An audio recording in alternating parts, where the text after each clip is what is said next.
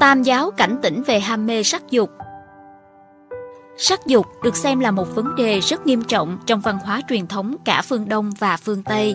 Trong khi sự lựa chọn giữa dục vọng và lý trí thường xuyên xuất hiện trong nhiều câu chuyện và tác phẩm hội họa phương Tây, thì ở phương Đông có rất nhiều lời răng cảnh tỉnh về sắc dục trong ba tôn giáo lớn là Phật giáo, Đạo giáo và Nho giáo. Tam giáo đều có những quy định nghiêm ngặt về vấn đề sắc dục này. Phật giáo giảng về vấn đề sắc dục. Truyền thuyết kể rằng Hán Minh Đế sau khi mộng thấy người vàng đã phái một đoàn sứ giả sang Tây Vực cầu Phật Pháp. Sứ giả sau đó đã sao chép được 24 chương kinh Phật chất lên lưng ngựa, bạch mã, trở về thành Lạc Dương. Bởi vậy, Tứ Thập Nhị Chương Kinh được xem là bộ kinh Phật đầu tiên được dịch sang tiếng Hán.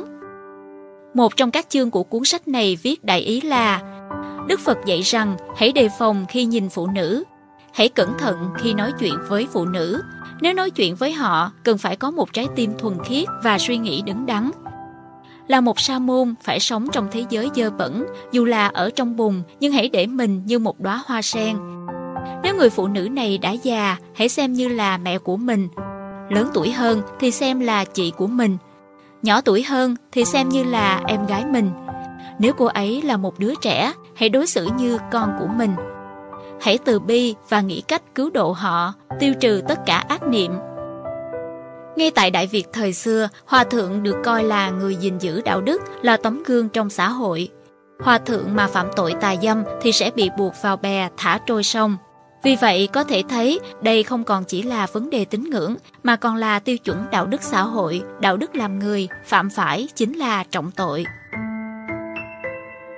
Đạo giáo giảng về vấn đề sắc dục. Lã Động Tân là một đạo sĩ thời đường, được mệnh danh là một trong bát tiên. Lã Động Tân để lại một bài thơ có tựa đề Cảnh Thế, Cảnh tỉnh Thế Nhân. Nhị bác gia nhân thể tự tô, yêu gian trượng kiếm trảm phàm phu. Tuy nhiên bất kiến nhân đầu lạc, ám lý giáo quân cốt tử khô. Nghĩa là gia nhân thân hình mềm mại, thanh kiếm đeo ở eo lưng trảm những kẻ phàm phu tục tử. Dù rằng không thấy đầu bị cắt lìa, nhưng xương tủy đã ngấm ngầm khô kiệt. Đây chính là cách nhìn của đạo gia đối với sự nguy hiểm của nữ sắc và dâm dục. Nho giáo giảng về vấn đề sắc dục. Khổng tử cũng giảng, vào thời trẻ, khí huyết chưa đủ thì phải giới cấm sắc dục. Đó là bởi vì một người khi còn trẻ thì như ở trong giai đoạn chớm nở, giống như cây đang nảy mầm. Nếu mầm mà bị hư hại thì cây sẽ chết. Khổng tử đã cảnh báo người trẻ tuổi nên kiềm chế dục vọng để giữ được tuổi trẻ của mình. Nếu một người có thể thoát khỏi sự khống chế của dục vọng khi còn trẻ thì tinh huyết của người này sẽ được bảo toàn và cơ thể sẽ nhiều sức sống hơn trong suốt cuộc đời sau này. Nhân phẩm và học vấn chân chính của một người cũng đều bắt nguồn từ đây. Thậm chí, một người dù không giàu có, họ vẫn sẽ có thể sống lâu dài và không gặp trường hợp bất đắc kỳ tử. Đây là điều mà những người trẻ nên chú tâm. Mạnh tử cũng giảng về việc hạn chế sắc dục. Để dưỡng tâm, không gì tốt hơn là giảm đi ham muốn sắc dục. Nếu một người có ít ham muốn thì dù là đôi khi bị mất kiểm soát nhưng cũng chỉ xảy ra rất ít lần mà thôi.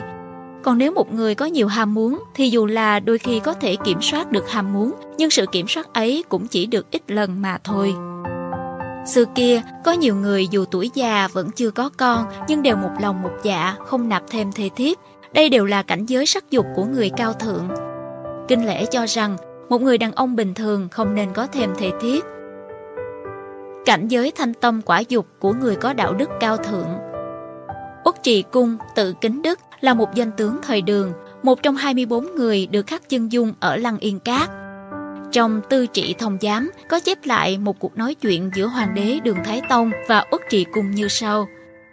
Một lần, Hoàng đế Đường Thái Tông hỏi Kính Đức Ta muốn Khanh cưới con gái ta, Khanh nghĩ sao? Kính Đức khấu đầu tạ ơn rồi nói Vợ thần mặc dù quê mùa xấu xí, dốt nát nhưng là người cùng với thần trải qua cuộc sống bần cùng, hoạn nạn nhiều năm. Thần tuy không học vấn, không tài cán, nhưng từng nghe cổ nhân nói, giàu không đổi vợ.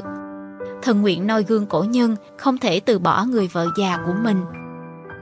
Đường Thái Tông nghe xong càng thêm trân trọng kính đức và cũng từ bỏ ý định. Thời cổ đại, bậc thánh nhân và những người cao thượng đều lấy đức làm trọng. Rất nhiều người trong số họ khi gặp phải cửa ải sắc dục đều vô cùng nghiêm khắc giữ mình, thủ giữ tiết tháo, đức hạnh. Nhờ có sự nghiêm cẩn này mà họ hoàn thành đại nghiệp và lưu danh sử sách.